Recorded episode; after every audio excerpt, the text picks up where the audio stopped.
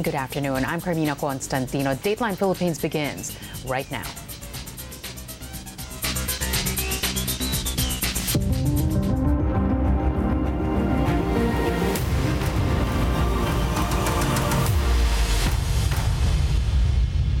Quezon City set to conduct contact tracing and testing in a village where a man tested positive for the UK coronavirus variant. The 35 year old patient was quarantined in an apartment with another individual in a Riverside Commonwealth. He was an overseas Filipino worker from Korea. He returned last August and made frequent trips to an employment agency in Malate, Manila. The Quezon City Epidemiology and Surveillance Unit says the patient's condition make that condition will be strictly monitored. Mayor Joy Belmonte is also appealing to the Bureau of Quarantine to determine whether or not the patient's employment agency is liable for not following health protocols. Cebu City will not tighten quarantine measures just yet, despite a rise in coronavirus cases. Mayor Edgardo Labella says the numbers have gone up due to the local government's mass testing and contact tracing efforts. But he assures the public hospitals in the city still have enough beds and isolation centers. That's after the Octa Research Group warned the city's hospital bed capacity may reach critical level due to the spike in infections since January. Maski MGC kami, uh, marami rin kaming restrictions pa. I think uh, it's good for business mm-hmm. na hindi lang muna natin galawin. And we are confident na with this undertaking that we have, itong massive contact tracing natin that mm-hmm. eventually bababa rin ito. Cebu City is currently under modified general community quarantine. The general manager of the Metro Rail Transit Line 3 or MRT3 has passed away days after contracting COVID 19. The Transportation Department confirmed the death of Rodolfo Garcia. He was 77 years old. Garcia was in critical condition last week after testing positive for COVID 19. Last month, a coronavirus outbreak hit the MRT3's Quezon City Depot with 42 personnel contracting the virus. One other MRT employee has died from the disease. On Wednesday, the Philippine Health Department announced 114 additional COVID 19 deaths, the most since January 15. Two new COVID 19 variants have been identified in England. One of the new variants was first detected in Bristol and has been classified as a concern. The other was discovered in Liverpool. Both of them have mutations similar to the ones seen in the South African and Brazilian variants of COVID 19. But England's health officials assure the public current vaccines are effective against them. Two face masks are better than one. That's according to new research by the U.S. Centers for Disease Control and Prevention. The CDC says tightly fitted surgical masks or a cloth mask atop the surgical mask will provide better protection against the coronavirus. The CDC found that the double mask combination blocked 92.5% of cough particles. It also discovered that the transmission of the virus can be reduced by up to 96.5%. This new guidance comes as the UK COVID 19 variant continues to spread across the U.S. Based on this new information, the CDC is updating the mask information for the public on the CDC website to provide new options on how to improve mask fit. This includes wearing a mask with a moldable nose wire, knotting the ear loops on your mask, or wearing a cloth mask over a procedure or disposable mask.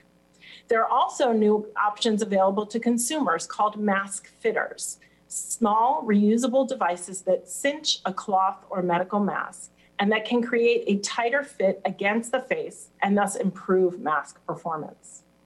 The bottom line is this masks work and they work best when they have a good fit and are worn correctly. In other news, the Aetas charged under the anti terrorism law say they will drop the National Union of People's Lawyers as their legal counsel. Speaking in an online press briefing organized by the country's anti communist insurgency task force on Wednesday, Japer Gurung and Junior Ramos criticized the NUPL for exacerbating the situation and for allegedly forcing them to cooperate in investigations. They were referring to their failed bid to intervene in the petitions challenging the Anti Terrorism Act before the Supreme Court. The two had filed a petition through their lawyers at NUPL alleging direct injury at the hands of law enforcers. But the NUPL asserts they neither forced nor bribed their clients to file the petition. It adds Gurung and Ramos may have been influenced to change counsel. Simple lang ang salita ni, ni, ni Junior, nalilito na po kami. Ang dami nang lumalapit. Wala sila sa posisyon para magsalita at mag, mamili ng kanilang kung anong makakaganda sa kanila. Maliwanag, pasasikat ng araw na sila ay nakakulong, kontrolado sila sa loob, at wala silang kontrol sa sarili nilang kalayaan. So, kapit sa patalim yung mga kapatid nating minorya para sabihin nila o tumanggi na, hindi, sa NUPL pa rin kami. May mga abogado nagpupunta doon, nagpapakilalang abogado, samantalang kami yung counsel on record. Dapat magpasintabi sila kung sino ang counsel on record bago nila puntahan yung mga akusado. Although, siyempre, clandestine na, na pagkilos yan para ma, ma, ma, mawala sa NUPL ang uh, representasyon ng mga uh, katutubong minorya na, na inuli at inaresto o kinasuhan doon sa paglabag sa Anti-Terrorism Act.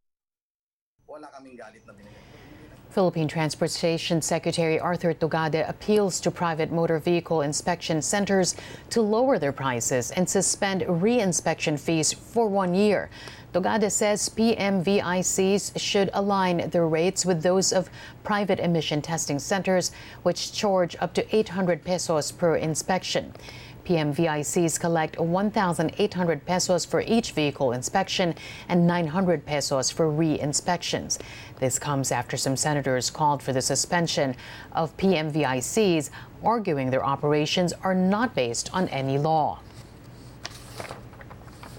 Filipinos in Myanmar may be evacuated to nearby Thailand.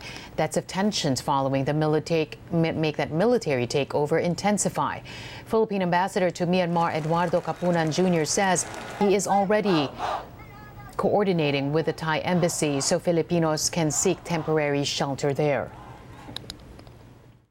Sa katunayan po, ako'y binigyan po ng otoridad oh. ng uh, ating Secretary of Foreign Affairs to do drastic measures kung Correct. sakali mang gumulo. Oh. Like for example, I can close down the embassy. Okay. You know, I can evacuate uh, all Filipinos by air, by sea, whatever.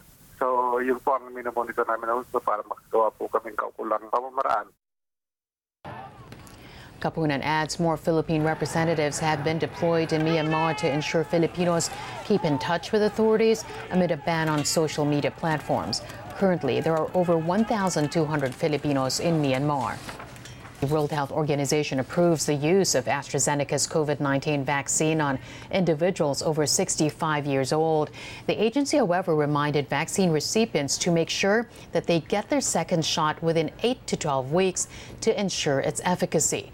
In its interim recommendations, the WHO panel also said there is no reason not to recommend AstraZeneca's vaccine despite a reduced efficacy against the South African variant of the coronavirus.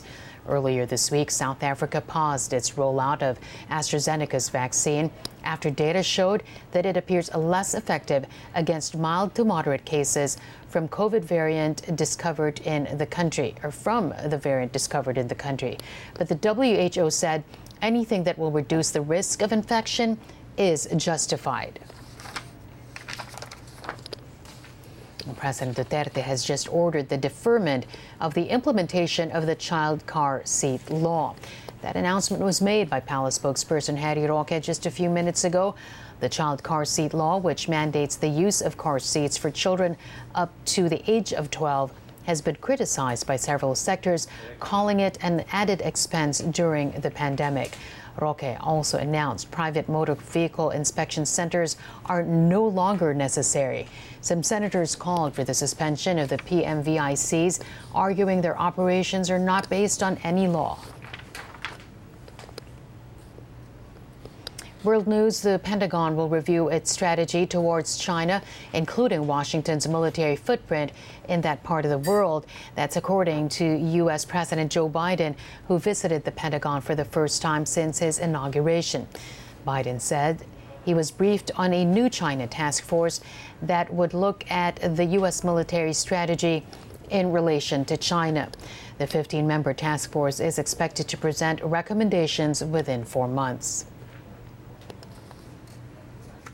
We need to meet the growing challenges posed by China to keep peace and defend our interests in the Indo Pacific and globally.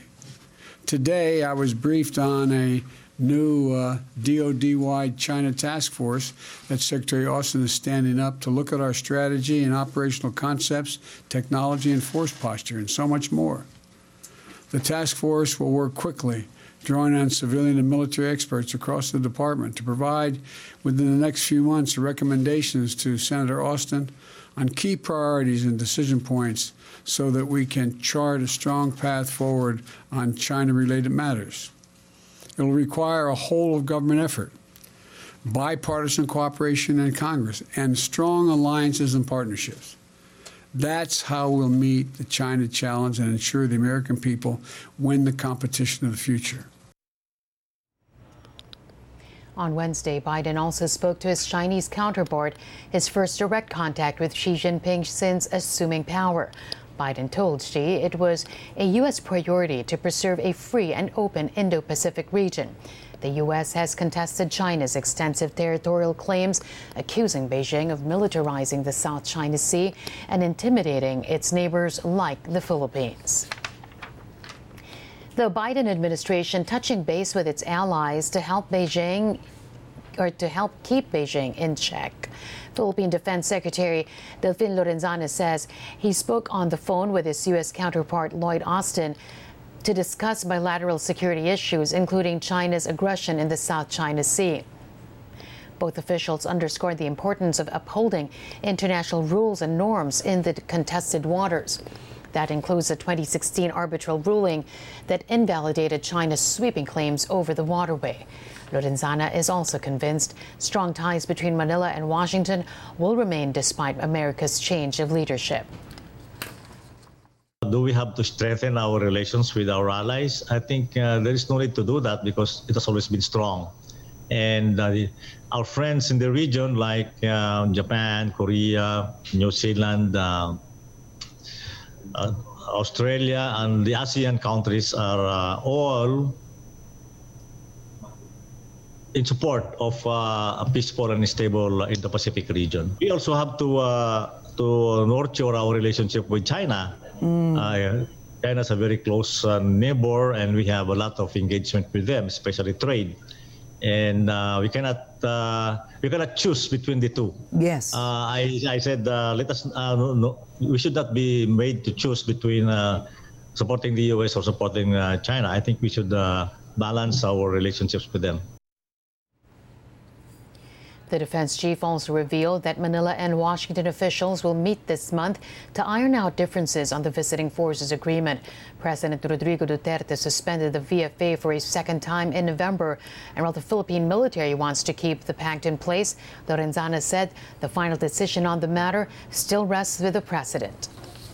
The historic impeachment trial against former U.S. President Donald Trump gathers steam, with Democrats laying out their evidence against the Republican leader.